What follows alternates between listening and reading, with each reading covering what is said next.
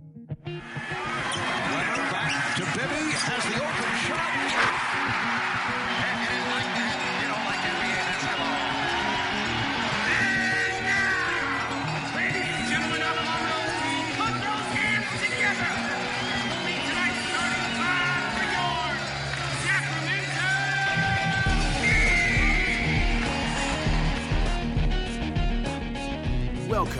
to the Kings Insider Podcast on CSNCalifornia.com.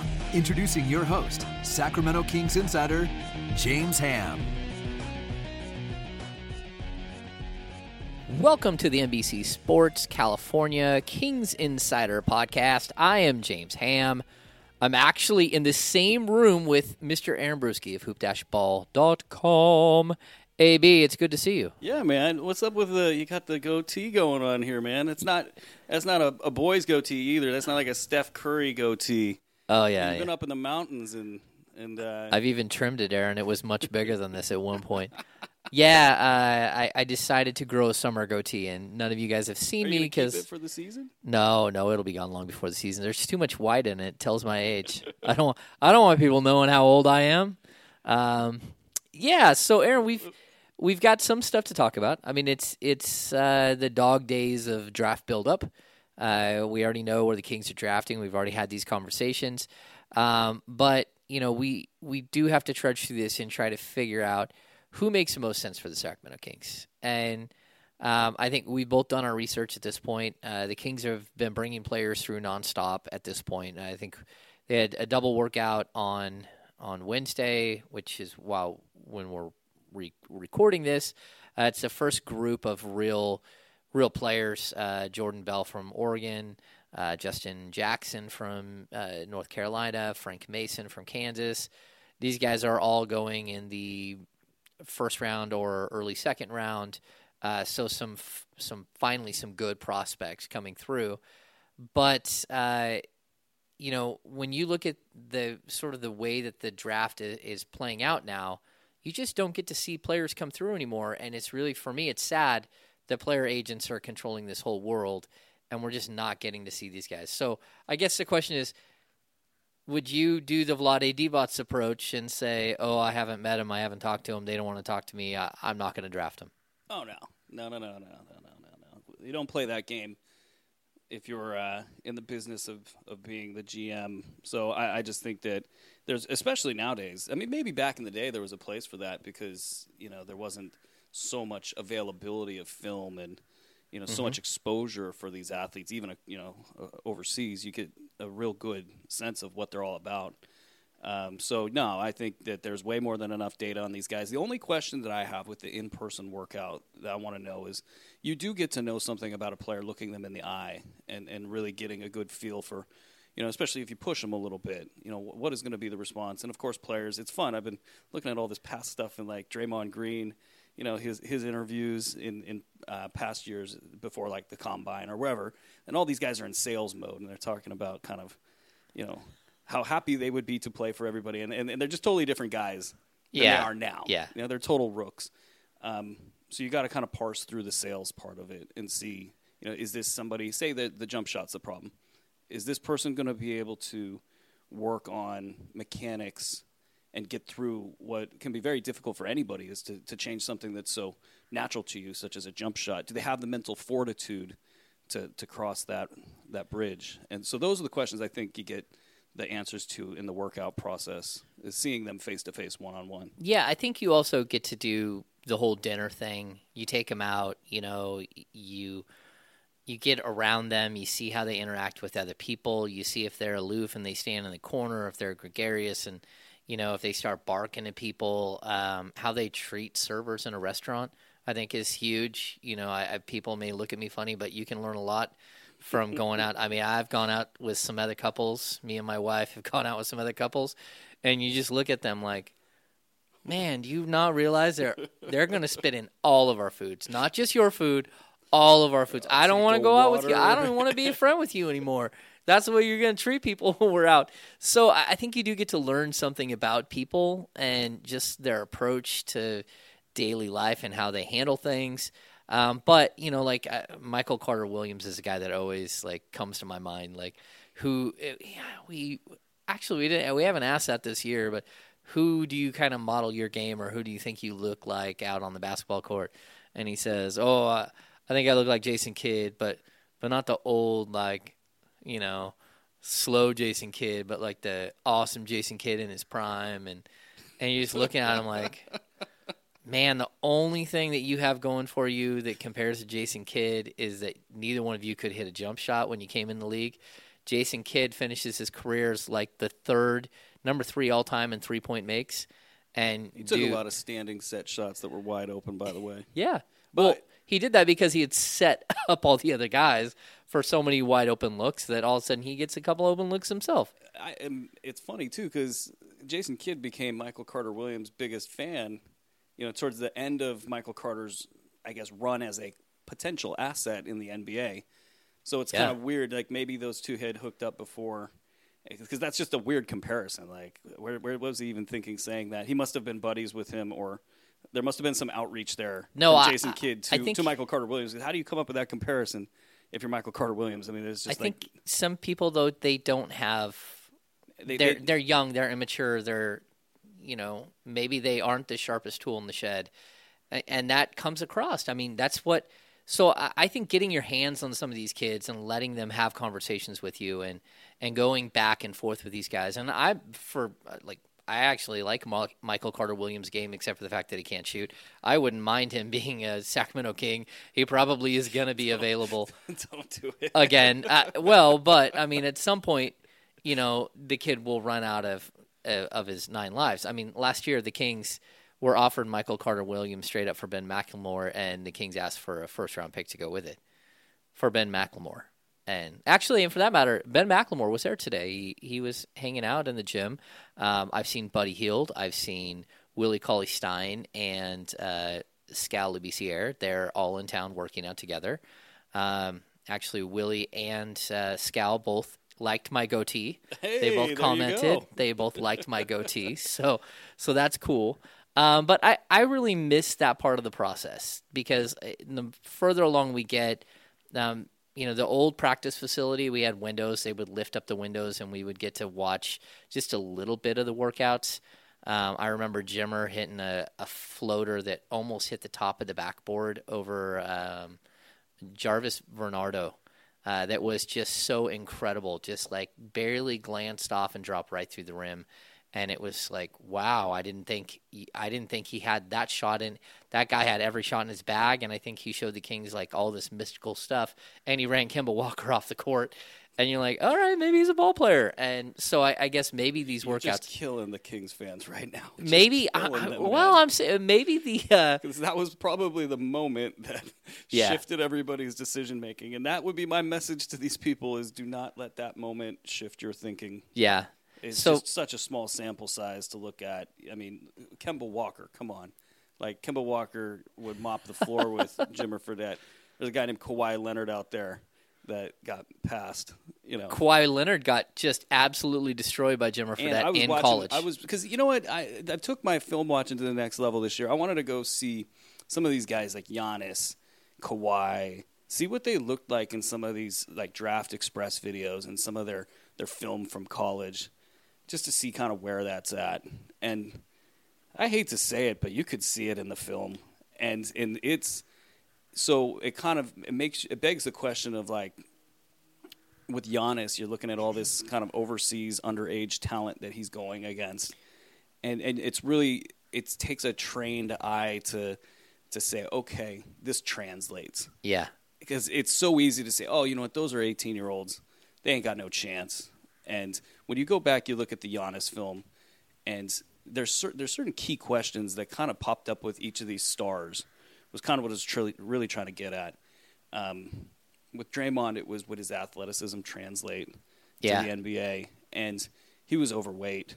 And and you got to look at some of these guys. I think if you're looking to really get the most value and take a little bit of a risk in the draft, which of these guys? You talk about Justin Jackson, that that was just in for the workout. Yeah. He at times looks Kevin Durant esque. In fact, there's a guy. There's a, a, a, and I'm qualifying that in a second here. Don't worry. Um, Yeah, I was going to just drop like, the mic and leave the office here. right. In in the like eight to fifteen range, maybe ten to fifteen range of a lot of mock drafts. There's guys that profile a lot like superstars, but they're like a way downgraded version. And this would be Jackson in relation to Kevin Durant, his offensive game. The thing that you would hope with a guy like Jackson and what happens with some of these other prospects is there's one thing missing, and then they go out and they get it. So with Jackson, it would have to be a massive jump in athleticism that he currently does not have. Yeah, I think athleticism is one thing, but I also think physicality. Like I think he would Yeah, have to take a massive jump in physicality. So like Skal, when I look at Skal coming in, they said, "Oh, he doesn't like to mix it up, doesn't like to get physical." I don't think he knew how to get physical, and I don't think they taught him how to get physical. I think when you look at with uh, Justin Jackson, I mean, he spent three years at UNC. I mean, he's had plenty of time to grow. Yeah, and I'm, I'm probably not going to advocate for the Kings to be looking at that um, or at him with that, say, the 10 pick. Um, but I'll say this this draft has so much variety. You can slide back a few slots and really get something unique out of each of these guys. And I think it's going to make a lot of teams want to trade. And and there's going to I this I feel like this draft is going to be one of the wilder movement drafts that we've seen. I think we're going to see a lot of movement too. just I- and, and so like a mock draft is pointless yeah, at this point with um, with all of the talent, especially in that. And I would also say this: I feel like the value in this draft. If we if we used like a simple rating system that really, you know, we're just pulling numbers out, and we said the the one pick was worth like say one point three. We do this in fantasy all the time. And, and the number two pick was worth like 1.2, and, and you just keep downgrading them by you know 0.1 as you get to five, six, seven, eight, nine, and ten. And, and the number one pick might be worth twice or three times what say the six or seven pick is. yeah. All right, that's way too much math for folks, and sorry about that. No, that's okay. I Um, would agree with you. What what I see in terms of value, now that you've got your picks, you know, um, lined up, the lottery order is set. I think the value in this draft is in five, six, seven, eight, nine, 10, 11, and 12 because I don't see the high end talent separating from this group of 5 to 10 to 12. I mean, there's definitely a gap between 5 and 12, but there's guys from 5, 6, 7, 8, and 9. I mean, I looked at Dennis Smith's film the other day, and I'm sitting there, and I'm not going to say you guys should pick up Dennis Smith either. Hey, Dennis Smith is an incredible athlete.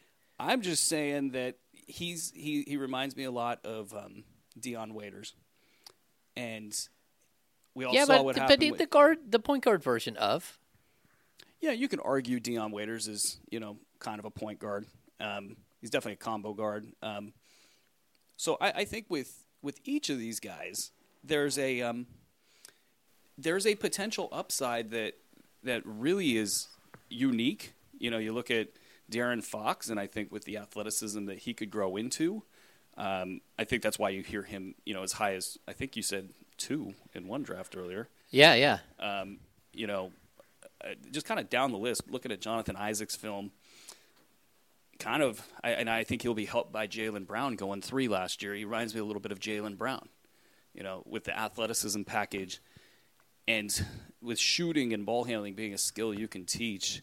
You know, a lot of his flaws come from not having those two things figured out. Mm-hmm. And you looked at Jaylen Brown's film; he looked terrible for Cal last year Yeah. in film. And and now this year he's got a pretty smooth jump shot. He looked good in the playoffs, and that athleticism is just something you can't teach. So you go you go down the line with each of these guys, and I think that they have really unique upside. So I'd be happy if I had my druthers, if I had to, you know, pick where I'm drafting from based on cost. I'd like to be in the five through twelve range, hmm. which the Kings have two picks in. Yeah, yeah. I- okay, so my personal opinion is that there is a true top five in this draft, and then after that, uh, six through ten, well, six, seven, eight, nine, six, seven, eight, nine. Yeah, I think are all really, really good, and then at ten is where it kind of takes a wobble, and like, Uh, are you going to get really value there? Now, eh, there, it's very possible that one of those other guys is going to fall because someone's going to fall in love with somebody. But my top five clearly are, is Fultz, Ball, Jackson, Tatum, Fox. And, and I agree with you on that. I- Yeah, and I, the- and I the- think the Fox could go two. He could go three. I think the Kings are praying that he goes five for sure.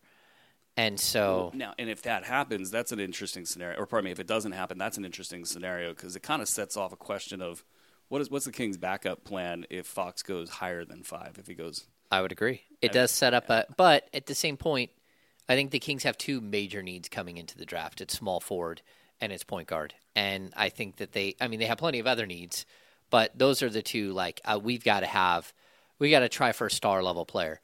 And that's where if Tatum is the guy that's available at five, you have to take Tatum. If it's Jackson, you have to take Jackson. If it's Ball, you have to take Ball. and I think they'll be if they get Tatum at five, that's going to be a disappointment.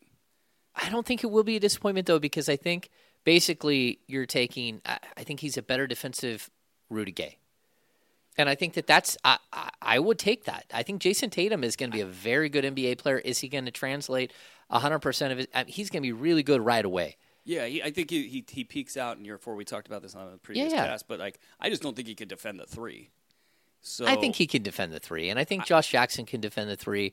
I mean, I think these positions are changing at all times, but when I watch the Kings try to run a six foot five, six foot six Garrett Temple out there against Danilo Gallinari, you're you're dead in the water. And if you're telling me that Jayson Tatum can't guard Gallinari, I think he can. he can I- guard big threes. Yeah, I don't think he could guard small threes, and the league trends towards small. So but not all of not all the threes. And if you've got enough guards, you can go small. They can go Bogdanovic and, and Hield at the at the two three for stints in a game to to equalize with teams that have gone small. Now that I do agree with. I think if you could get mileage out of him at the four, but then you start to run into logjam problems, depending on if if, if Dave Joerger can get away from playing Kosta Koufos, if Kosta Koufos sticks around. Yeah, yeah, I mean, that's a big 25, 20 to 25 minute yeah, know, yeah. uh, item right there. But then you've got Willie Cauley Stein, Skal, and if Papagiannis is a part of the future, which I really think you got to at least try that out. Yeah, you yeah, I think so. you're, You're finding a hard time getting um, minutes, you know, uh, for I think so. Tatum at the four. The Kings have a bunch of issues. It's not just, I- I mean, they have log jams, but then they also have salary cap issues where they have all of this cap space.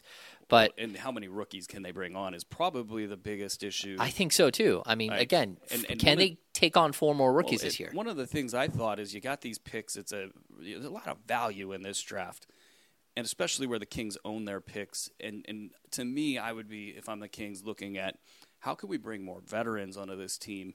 You know, say the the, the team that has them, say it's an equal value contract. That would be great news for the Kings if they could pick that up on the cheap. Uh, maybe it's a contract that the team isn't really fond of. But the Kings' salary cap situation is so wide open. Yeah, they have they can between on- 50 and 60 million. I mean, they can get up to like 62 million from what I've read, um, from the numbers that I've seen. And so, I, I mean, what we're going to see here is there are going to be a handful of teams that are trying to dump salary. And Portland is the team that we're already hearing is is very, very possible as a team who's looking to. They have three first round picks. They have no roster spots. They signed a bunch of bad contracts last summer. I mean, they signed four. Okay, so look, they they've got their two stars right that are making fifty plus million combined, uh, and C.J. McCollum, and they have uh, and they have Damian Lillard. But then they go out and they give Allen Crabbe like what was it nineteen million a year. I mean, it caps out at like twenty two million or something. That's how his contract is. It's ridiculous, and they they had to they had to match though. Then they gave Mo Harkless like 9, 10, 11, 12. And then they gave Meyers Leonard like 10, 11, 12, 13. Don't know what's up with that. And then they gave, uh, what's Uh, this? Evan Turner. Evan Turner crazy money. So, but here's the thing: in, the, in a vacuum, those contracts don't. I mean, the the Meyers Leonard one was ridiculous, and it is still ri- ridiculous. But Yeah. I can, you know, with Evan Turner, eh, he was miscast in in that system, um, and I don't think that uh, you you might say, oh, I'd rather have him at twelve or fifteen. You know, he's not like a bust of an NBA player. As long as he keeps his weight in check, he can defend. He can do some stuff. I, I'm I'm I'm not on the the laugh at Evan Turner's contract uh, train as much as everybody else is. Oh, I am. Yeah, I think it's ridiculous. But I- I mean, Crabbe Crabbe is the one that I think might approach equal value, um, shooting wise, uh, offensively, and even some defensive upside there. The one that I think is the most intriguing, probably for Kings fans, is the uh, the Mo Harkless pop. Yeah, yeah. potential. He just is kind of a piece that the Kings could really use as a three-four. Yeah, and he's owed, let's see, and- 9.6, 10.3, and 11 over the next three years. Very affordable contract and a lot of upside. He's pretty much proven it defensively that, that he can be a guy that, that you want uh, at the 3 4, which is one of the trickier spots in today's NBA because you do have a Danilo Gar- Gallinari that could be Yeah, six yeah. foot 10, play the three. Well, the Kings just didn't have that guy at all. Once they once they made their their moves, once they got rid of Casspi, Barnes, and and all these players and, and Cousins at the at the deadline, they didn't yeah. have that that specific player. Rudy Gay gets hurt. They lose. They they waive Barnes. They trade Casspi. Those three guys could have hung with a guy like Gallinari. You take all three of them off the team at one time, and it's like that year where uh, where Isaiah Thomas was the only point guard on the roster, him and Ray McCallum, and, and then of course And Isaiah Is- gets hurt. Isaiah Ray- gets Ray hurt. plays 48 minutes a game. Ray plays 46, 48 minutes every game, and they're trying to steal minutes at that position with he was the future starter for the Sacramento Kings. yeah, with way. nobody. Yeah, yeah. So here's the deal with uh, with Portland though. They're at 133 million dollars right now. Yeah, they got a shed. Yeah, they have to shed at least 11 million just to get to the the tax threshold. Or they pay dollar for dollar for like the first five, and then two dollars for every dollar for like the next five, and then on top of that, they have three first round picks. So their picks are uh, what 16, 20, 26, and those each of those have cap holds, and, and so they're in trouble with those picks as well. Uh, they're going to walk away from Festus Ezeli for sure. It looks like, um, but you have all of this this issue, this intrigue, and they have to find a way to shed major salary. And so the word on the street is they're waving around some of these players. Uh, I mean, I don't think anyone is going to take Evan Turner at 17, 18, and 18.6 over the next three years. They're not going to take on like 50 plus million dollars in salary. But a guy like Mo Harkless, would the Kings consider taking 30 million of Mo Harkless over the next three years and the 20th pick in the draft or the 16th or the 26th pick in the draft and, and just absorb the contract? And I, think the answer is you're yes. look at the way that Portland markets this is Mo will be an asset that teams have to pay for. Crabbe will be an asset that they will try to make teams pay for, and I think ultimately the market would pay for his contracts. You got to remember the numbers are stupid. Like, well, yeah, a Crabbe 19.3 Well, no, th- those and then 18.5 and 18.5. those So numbers seem stupid, but there's still a lot of question. uh, Is he can? There's the, the jury's still out on whether or not he can full, per, uh, perform to the terms of that contract. I think that most evaluators haven't seen enough. He doesn't get the ball enough. Yeah. you know, there's just too much of a logjam to really truly evaluate him. Um, Turner, I think teams will will have to. everyone's the- seen the enough Blazers of Evan will, Turner. Yeah, exactly. The Blazers will have to pay to get rid of that contract. And Meyers Leonard. No one's going to take Meyers. Leonard. no one's going to take I $31 don't million dollars of I mean, Meyers Leonard. That yeah, that that's that's a big question mark there. The question, I, the, the fifteen is a little rough here. You know, just looking at the draft. Um, you know, I feel like in the thirteen range, thirteen, maybe even fourteen, you can almost guarantee yourself a player with upside in this draft. Um, Oh yeah, they are 15. They're 15, they're 20, and then they're 26. Now look, again, if they're willing to give up Mo Harkless and the 20, then the Kings need to like be first in line and just say we'll take it. We'll take it. in exchange for the ten. No, in exchange for nothing. Because Oh. they're going to have to dump that salary. They they have to dump, and just that move alone allows them, if they can make one more medium sized move, they can they can get underneath. Though. I, I mean, with with Harkless, that's a he he has shown a lot, and he's going to, I think, But you're looking at ten million dollars a year for a player barely averaging double figures last year. That's fine. That's not what his game is. His game is defense. His game is is shooting the three, stretching the floor. Yeah. He, he Okay, is so- a- so he- let's say the Kings-. Say the Kings give up, they take on Harkless and the number twenty, and they give up the second rounder, and they move up to twenty. And now the reason, like, look, I don't think the Kings should have three first round picks. That's not my my idea here. My idea here is that that they have now they have another asset, and if I've got ten and twenty, would I don't know? Would New York take ten and twenty for eight? Would Oh, maybe. would Yeah. Minnesota take ten and twenty for seven. But now I guess the question is is is why you climbing up the ladder? Who who do you got your eyes on? So let's assume the draft goes as a lot of people plan with Fox going to the Kings at five. Yeah, You know, now you're looking, okay, I want to climb up, and who am I going to get, and why am I doing it? And you know, the questions. I, I think the the name that comes to mind for me is Jonathan Isaac. it's Isaac or Markkanen. That's that's where I can see the Kings looking at it and saying, if I can get, just cracks the marketing hype cracks me up because, I mean, he can shoot, man, and seven shoot. shooters Nobody- that can shoot. I- Nobody, I, I don't know. nobody's denying he can shoot. I, I just I, I think that he's going to gain a lot of value because of the Kristaps Porzingis uh, Yeah. success, and I think that um, a lot of people are, are kind of fascinated with kind of the overseas style, you know, player. But you know, I guess, but the he's dude not really, showed it though. He's not really a. I mean, he's he's he's got a good handle. He can shoot. Mm-hmm. Everything else is a question mark. And and uh, to the point of what I made earlier was with Kristaps Porzingis, the film didn't look great. It you showed you saw a lot of him getting pushed around. yeah, And he was able to basically make that a non-issue in the league. He bulked up a little bit. He plays real tough. I mean, he does get a little bit pushed around because of his high center of gravity, but it was not, you know, the type of problem people thought it would be Yeah. coming into the league. And I think you have to ask yourself with the Markkanen, does he have that that nasty streak that Kristaps has? And I think early indications are is that he might not have that.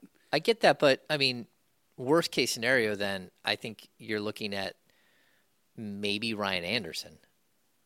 I mean, Or or Andrea Bargnani, I don't know. yeah, no, I see. handles. Bargnani is a good is a good call too, but I still think you're going to get a guy who can shoot the lights out out of position, and I mean, the league is going to shooting 100. percent And so, while I like Isaac, but if I'm sitting at number seven and I'm Minnesota Timberwolves and I've got Isaac, and I've got I've got a choice between Isaac uh, and Dennis Smith and Markkanen. I'm taking Markkanen and putting him next to Karl Anthony Towns. Are you kidding me? I, I get it. It's I mean that's why this draft is so unique though because I do think from you know say seven because I think Monk is legitimately probably number six. I think in- yeah, in I think draft. I think Monk is is a very very good player. and and if if the Kings weren't drafting five, maybe he would be slotted at five. Yeah, I, I even think that if I know this sounds funny, but if Philadelphia had their way, they would prefer that they they didn't that- get the pick swap. yeah that the Kings were drafting three and they well, could they're, take they're Fox in a pickle, and they three. could take Fox and they mean- could take Monk. I mean, Yeah. you can't really draft Tatum because you've got Ben Simmons there. They're Yeah. two very similarly sized players, and who knows if they'd be able to, to hang defensively. yeah, Um, you, you've also kind of got a ball handler. You got a ball handling issue in general with that team. Joel Embiid wants to be a point guard. You know, let's set that aside for a second. they But- all want to be a point guard, but I mean, come on now. well, but he's going to handle a lot. I mean, he handled a ton for them last year. That's not going to change. And you get Simmons coming in, and then you will have a point guard, an actual. And Saric actually did the yeah, same and- thing. And, Ch- Charic, ex- exactly. But He- if you bring if you bring in uh, De'Aaron Fox right there, he doesn't make any sense at all because No, while he's a point guard, he's he's not a shooter. Yeah, it's it, it's probably smokescreen, but y- you bring him in, he's not really a shooter, no, and he's just going to gum up everything on that team. and so the three pick for them is just massively difficult. And you know, Jackson, do they do they take the best player available to them at that time? Yeah, I, I would if I'm them, um, and hopefully he can convert into a two. Whether or not he can, I was looking at Kawhi Leonard's jumper um, from back in the day, and he had that kind of follow through that Darren Collison has. yeah. Um, another comparable, I thought, um, Frank Tilakina In Telekina, in Tilakina. Um, he, I had a French speaker, a, a, a French follower. Uh, Oh, did he- did he yeah, they, school you on it? Yeah, they no. He just say I was listening on the podcast. This is how you say it. Okay, cool. There you go. In Yeah. Telekina. in Telekina. Okay. Um, in Tilakina looks a lot like Collison in general. but probably three years away. Exactly, and I think that's the biggest takeaway. Also, that people got to keep in mind with you know six through or seven, say seven through 13, 14, 15 is is we're still talking about probably more misses than hits. Oh yeah, in- yeah. in- Because in I mean, Isaac looks like he could be a star, but he also looks like he could be Darius Miles. where I or like he- Isaac is because I completely recognize Isaac could bust out. Where I like Isaac though is I think the physical profile is going to give him a chance, a la Jaylen Brown, if he can pull together the handle and the shooting stroke. which I do think are two two teachable skills. And I haven't seen too much about his jump shot that you know overly worries me. Whereas Yeah. like with Josh Jackson, I see his jumper and I and it, I, I I'm reminded of Kawhi Leonard, but Kawhi Leonard's follow through wasn't so pronounced, and um, Jackson's has this big kind of it looks like a catapult, and it's it's way it's way too motiony, and he just needs to almost scrap the whole thing. Yeah, clean it up. Well, I mean, but he's not. Uh, what's his name? Uh, Kidd Gilchrist. I mean, he's nowhere near Michael Kidd Gilchrist. I mean, no, no, which no. I mean, I think that would be uh, there. You just have never seen that comparison that that he's going to be. He could can be they the make him a two? Is the question. That's I think because you're Yeah. you're a team that needs shooting because of Simmons, and now you're taking a non-shooter and sticking him at the two. That's the, the, the Sixers look like a team to me that needs to trade out of the three, and and that's why this draft is so intriguing. You even go all the way up to top, you know, to Fultz. I do think Fultz can play next to Thomas as a two in Boston. Um, but what what I what I don't like about these top two picks is looking at Fultz's game. He looks to me like a better D'Angelo Russell. Yeah. Without all of the the baggage. It's really it's. I hate saying this. He okay. So physically, he looks like him, but it's also it's everything from it's the body motion. Yeah, the whole it's thing. the straight Yes. neck. It's the like the upright stance. He doesn't have quite the weird shot that, that Russell has. Oh no, he's brilliant as a as a scorer. He can score at all three levels. I mean, that's that's the thing. that- does the athleticism he needs to get quicker in order to keep up the pace offensively and then you've got the kind of defensive question marks where you know hopefully that can be coached out of him. yeah, You know, yeah. so the lapses and stuff and such and then you get to Lonzo Ball and the question is is, is his game going to translate you know as well. I think his. Yeah, I think it, there's a concern that his game will not translate long And now, term. speaking of Russell, if you're the Lakers, do you pair these two together, or do you try to ship D'Angelo Russell while he has value? Because in a I- year or two, but what value does he have, anyways? That's I've never uh, seen You that he has to the value. LA people, and They're and- crazy though. Yeah, but you know what? Uh, My biggest thing with Russell is his knee. Is you know now you're tacking on a physical issue with the mental stuff and, and the Yeah. fact that the game is sloppy at best and, and you got all these issues here. I just think if you're the Lakers, you get out of the D'Angelo Russell business now while there's a question as to whether or not he can take it to the next level. Yeah, I just don't know who's giving you anything for him. Oh, I think there's plenty of dumb teams out there that would that would pick up D'Angelo Russell. What like middle, like a, a pick eleven through twenty, maybe. No. I, th- I think that. Well, no, you, you're onto something because I don't think teams want to spend a top ten pick to get into the D'Angelo Russell. No, Business. no, they're not gonna. He they can't get a top but ten a pick ten to fifteen pick and some, you know, because you got to have something in there to make that the the, the buyer. Yeah, the Kings should good. never even consider it at all. No, no, No. not at all. There's Yeah. no chance whatsoever. But that so with those two picks being so weird, I mean, I do think the Boston will take Fultz, and they should take Fultz, and I do think the Lakers probably take Ball. Um, but Yeah. you're going to have to move D'Angelo. Russell. Now you've got this Well, kind of Russell can play the shift. two. I, Russell has he's become more of a shooter, anyways. I, I just think you, you get out of the D'Angelo Russell business now. Yeah. And you've got new management. You got, you know, you've kind of got the whole. To me, it seems like they're ready to make a move. We haven't heard anything like that yet, but Yeah, I if- could see that, and, and then a tectonic shift at the top. You know, you traded D'Angelo Russell. That's going to move things in the league. Yeah. and then you have three, which is up for grabs. Four is the Suns. Who knows what they do there? They got so much youth. it just makes so much sense for the Suns to take whoever's there between Jackson and Tatum. Yes. I mean that they really need that position. I mean T.J. Warren's a nice player, but he's a nice player on a bad And team. that might be the only thing that saves the Kings, because yeah, well, But no, it's really- if- it's gonna if come down Philly to- takes Fox, then then the Kings get Tatum, or they Yeah. trade out of it, and that would be my thing. If I'm stuck with the five, I want to be on the phones seeing who wants to move up to five. Because No. I I would rather. I, I don't I- I, don't buy it, Aaron. I think the top five in this draft, all five have all star potential, and all five if- may even have. Does he gonna have to get it in his second year? But most of those guys, uh, almost all of those guys, could have more than than all star potential. Almost all of them, they could be more than all stars. They could be better than that. And I don't think you trade out of the top five in this draft. I think landing in the top five in this draft What- was the biggest coup that the Kings have ever had. This and they say, you know what? We're we're not happy with anything we're going to get here.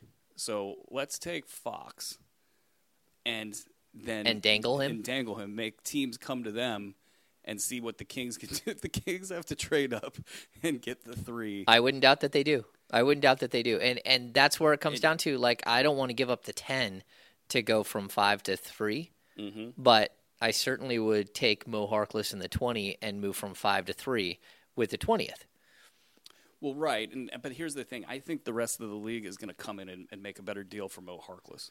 Like It's somebody, possible. somebody It's in the league will offer more than a second round. I just don't think the Kings need to take on I mean certainly uh, Meyers Leonard makes no sense to them. no. Uh, Evan Turner Actually, makes no sense to them. the only one that really makes sense to me is is uh, Harkless. Or or just paying a whole lot for Crabbe. Because I know they liked Crabbe last year, but that's a lot of money. Got a lot of shooting guards. I just think you yeah, but he can play the three. You can play him at the three. You can play Garrett at the three. You know, there's ways to do this, but, But you're going to be undersized. yeah, you're gonna be undersized, and I think that you know now you're you're overspending at a position that you don't really need to do do that with. So I would probably look at you know other options. But again, there's a lot of teams that I think want to get rid of veteran talent, and Yeah. you know you you just kind of got to put you know the feelers out, see who's available out there Yep. and then try to bring that talent in. Whether you, if you, you took on a bad three-year deal, it doesn't matter. I mean, you've got the caps. I no, mean, that's true. You got the cap space. You're not competing in the next three years. You know, bring that veteran in.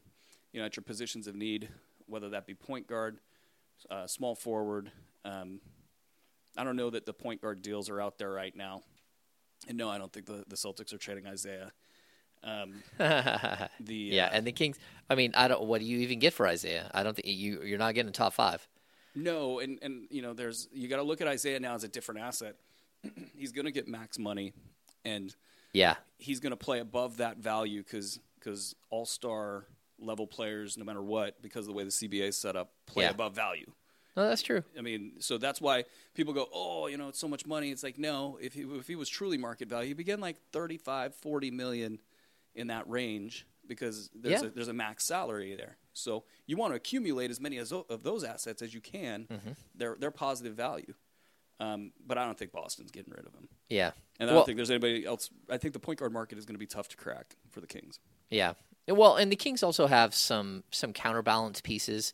So, say if you were making a deal and taking on Allen Crabbe's huge amount of money, maybe you send Langston Galloway back and his 5.4 million to sort of offset year one, uh, and then the salary cap goes up next year. Um, and then again, we'll come back to Brandon Knight.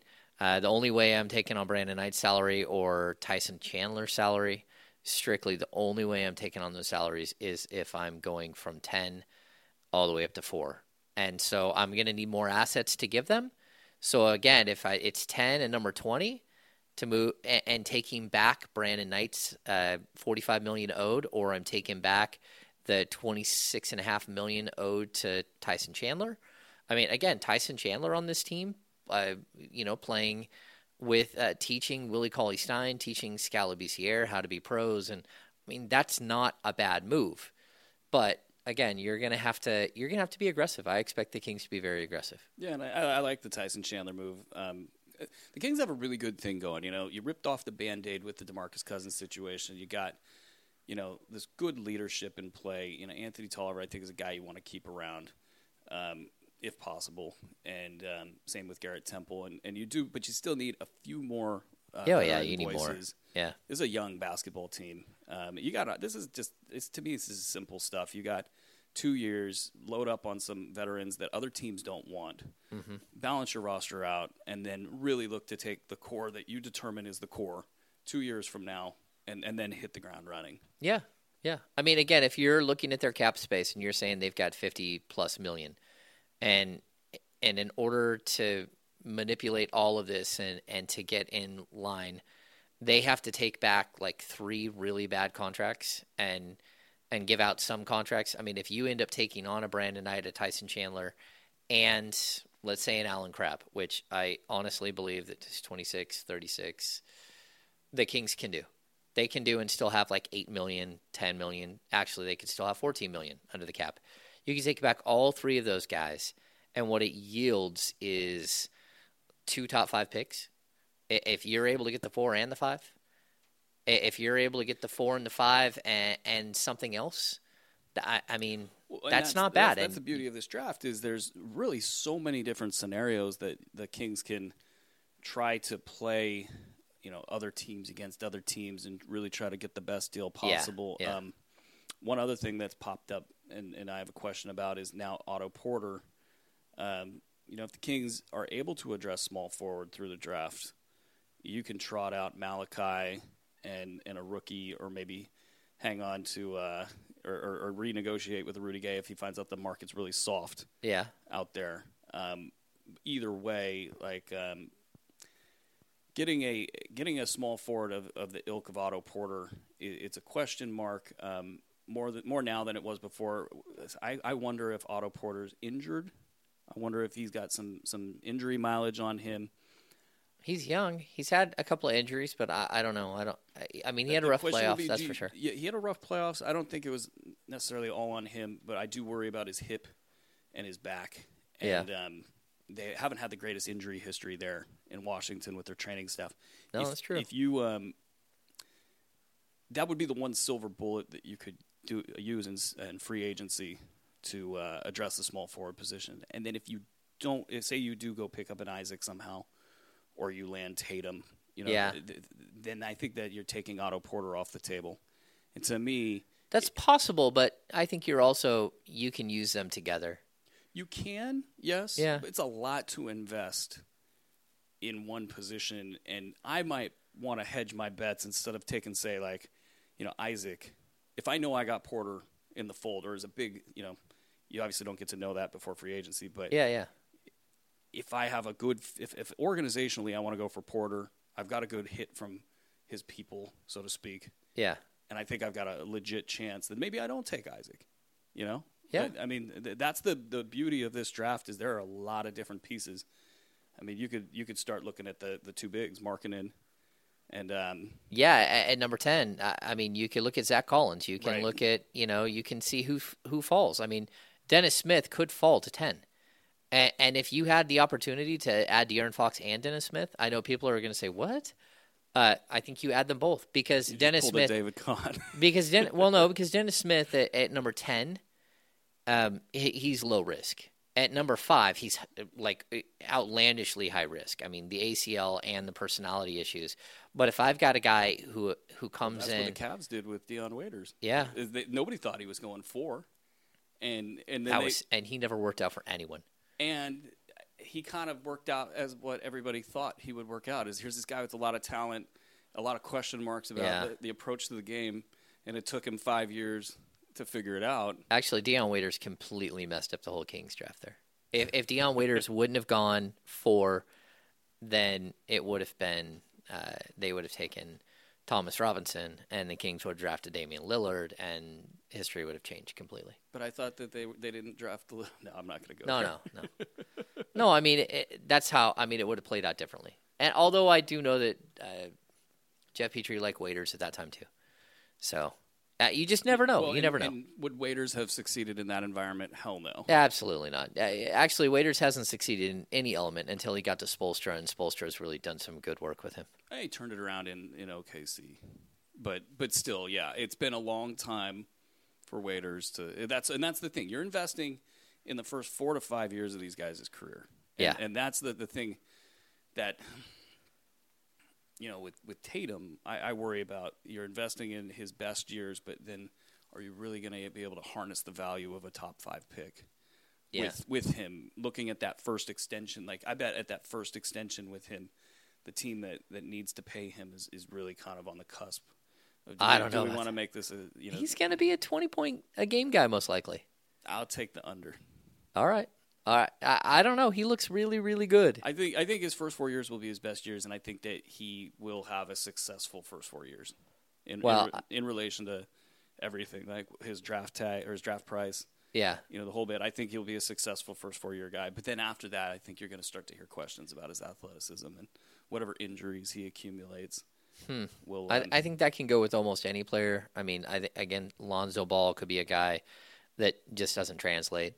I mean, I, I think Josh Jackson could be another Kansas bust. I think. I mean, there are a lot of- the there's a lot of questions. From, from my evaluation of the Kings end up with Tatum at five is Fox is a guy that you know, yeah, he's got the shooting issue, he's got these issues, right? Yeah. I think he's going to just crack through those issues, and I think most people think he's going to be really good. Yeah, I think Yeah. he's going to be. So you'll you might. I mean, that's the, the one where you go, wow, this could be something special. You know, to lock down a position that the Kings have Yeah. really struggled with for well, a very long time. I mean, again, we talked about like Dennis Smith. You could take Dennis Smith at five if if the, everything works out. But I really, I kind of look at Dennis Smith. He he reminds me a lot of uh, Stephon Marbury. yeah, like yeah. overall, like Uh, I mean, he's got incredible potential. But on top of the incredible potential, um, he's got incredible like an ego to go with that, and and it's always going to be an issue. oh man, I mean, I I remember thinking Malachi took some bad shots on film. Oh yeah, Dennis Smith, he's in a whole new level. well, he's just just just disengaged. I mean, that's that's the biggest thing. And, He- and that was the thing. You- yeah. I mean, you're um, yeah, Mike Schmitz's on, and he talked about some of the teammate issues and all of that. yeah, yeah. it's it's not a good fit for the Kings, Dennis Smith. So, uh, but you know, Ntilikina, I, I think, you know, if you're looking for somebody to kind of, you know, be be just a, a rotation guy and hold down the fort at that position, maybe a little bit of upside too. I Well, I think his- he's got upside. I just think he's better on a team that has a veteran point guard, and he can be the understudy for two to three years and then take over the reins. Yeah, I think that's yeah. where he's at. So, like again, I- I've liked him. I like him at number nine to to uh, Dallas. I, I really I like him uh, to the Hornets at number eleven. I do. I, I think that's a, a really good fit. He could work with Kemba Walker and sort of be a different version, a defensive minded guy. And you could even play those two together for stretches because Ntilikina is so is so you know long and tall. Uh, he can guard twos, and so I, I don't know. I, I, again, this is an intriguing draft. I, I mean, I think every draft has its little bit of intrigue to it, but I think what makes this one special is that the top five is so incredibly good, and the top, you know, maybe even the top nine, maybe ten, are so incredibly good and has so much potential. I feel like this draft is. I mean, I, I'm probably look silly when you know Lonzo Ball and you know Fultz, you know, are tearing up this league in three to four years. But I feel like this draft is wider than it is kind of taller. That the that the peak of the, these guys is not going to be as great as there's going to be just a broad swath of players that are all you know name guys in the NBA Yeah, through the through those top ten picks. I think you know you're, it's not going to be the this year's rookie class where we're like looking down and going, okay, um, uh, one guy in the top in the first round averaged double figures in this year's draft. and just nobody to vote that was for Buddy the Hield. rookie of the year voting, and you know Malcolm Brogdon. I mean, really, to me, deserved to be rookie of the year, and uh, I mean, come on now, No, It, it's crazy. Uh, yeah. So, all right, Aaron. Well, we're we're not going to drag this out all day. Um, Kings, from what I know, they're going to bring in quite a few more prospects between now and uh, draft night, which is June twenty second. Some of those um, are going to be broadcasts, and we'll be able to go get our hands on these guys.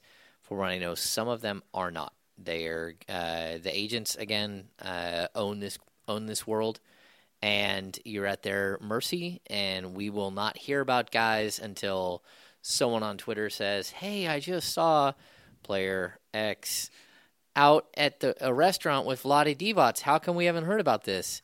That's kind of the way that agents are playing it this year, and it's the way they played it last year, where they're going to sneak some guys in. Uh, eventually, you'll hear about it, but it, it will be like back channels and quiet. Um, so there will be more top five players brought in for sure, more top ten players. Um, but it's it's always going to be a battle to get these guys in anywhere, and it's not because it's Sacramento that plays a little bit of it, but a lot of it is because just straight up, uh, all of these guys, their agents have promised them they're going above number five. There's there's everybody's going above number. Four. there's eight players in this draft that are all going above number five, and it's the reality uh, that they'll face the morning after that they probably wish they would have gone to Sacramento and checked it out because now they're going to live here for the next five years, maybe the next ten years, and they've never even been to the city. So it, it's kind of an interesting dynamic that will play out uh, in a very strange way over the next couple of weeks. So, Aaron, do you have any final thoughts? No, man, I'm just looking forward to seeing it all play out. I mean, we're going to start seeing things ramp up. Draft rumors will start kicking. I think that to your point about these agents, um, the fact that the Kings have both the five and the ten and so much wiggle room, and they could maneuver so many different ways. I'm gonna be just interested to watch how that plays out with new management, so to speak. You know, Yeah. kind of also paving the way for this new sort of Kings era. It's an interesting under the radar pivot point for the Kings. I think that you know it's been quiet, so we um, don't get to um, talk much about how the Kings have changed post Demarcus Cousins trade and with the the offseason transactions so far. Uh, uh, in one of these casts, we got to talk about Luke Bornn and the work he's doing Yeah. With the um, analytics. I've been really diving into that stuff. They're going to build out a whole area for the analytics team. They're they're going to take away some of our seating area. I've been and- reading a lot of his studies, and It's good stuff, isn't it? oh man, I'm I'm nerding out on that stuff. Yeah, it's I- really cool. I, I dig it so too. I, I just think it's like kind of an under under the radar time for the Kings to take a big bite at the apple of, of getting on the path to respectability. Yep. Yeah, I think that's what we're seeing, and uh, you know, hopefully it continues that way, where they're building as opposed to taking steps back. But again, I, I guess my final thought is, we're talking about two top five picks, uh, top ten picks. We're talking about an early second round pick. We're talking about hopefully Bogdan Bogdanovic coming over. We're talking about Willie and four rookies from last season. That is so much youth. That is nine players in their first, second, or third year. I, I think people just really need to understand that it doesn't matter how good this goes over the next month or how bad it goes over the next month. This is still a team that's probably, if they're lucky, looking at 25 wins. This team will be most likely in the lottery again next year and should have another top five pick and another very good draft. And I think people should just keep that in mind that that this is the build. This is how you build. It's not by adding what they've done the last couple of years and trying to fix things on the fly. You gotta. This is full blow it up rebuild mode, and you got to embrace the fact that these guys play hard, that they've got a good coach that they want to play for, and that they're pulling the same direction and they're growing together. Again, I've seen them in the gym this week. Willie, Skal, Buddy Hield, all working out together, all all you know, training and trying to get better, adding bulk, uh, getting getting stronger, working with the training staff. That's what you need. You need this team to pull one direction, and that direction is up a hill, and hopefully they start climbing and and dig out of this hole that they've been in for the last uh, I don't know what is it, eleven seasons without playoffs. That's it's not funny, Aaron Bruski. Hey man, uh, you know, peace go out to the Kings fans that have dealt with it, and uh, you know, hey, but you know, good times are ahead, and, and you know, who knows? Maybe Matt Barnes is available. You know, add a little veteran leadership to this squad. There it is. Uh, Matt Barnes. No, he. I'm kidding, people. Yeah, yeah. I don't know how that would fly. No, I don't think it would fly. No. um, no, yeah, it, it's it's good times, I think, for the Kings. Yeah, a- and we're gonna dive into free agency as soon as we get through the draft. Um, it, it's just all of these things are squished together, and if it, just our conversation today, you can see that there are so many different variables where the Kings could add some of the pieces that they might go out and add in free agency, but they'll add them during the draft to take on major chunks from other teams that are looking to do some major moves in free agency. So it should be an interesting, I don't know, five weeks. I, I think that's what it is. Uh, five Yeah, weeks of, five of draft, of craziness. draft, and then free agency all rolled up into one. Um, so yeah, yeah, it, it's going to be crazy. It's going to be Buckle up. Buckle up, Kings fans. All right, so that's going to do it for this edition of the NBC Sports California Kings Insider Podcast. Uh, Sorry, One day you'll get it. Yeah. I will. I'll get it. Yeah, the NBC Sports Bay Area, NBC Sports California Kings Insider Podcast for Aaron Bruski. I am James Ham. Thank you for tuning in. We'll talk to you soon.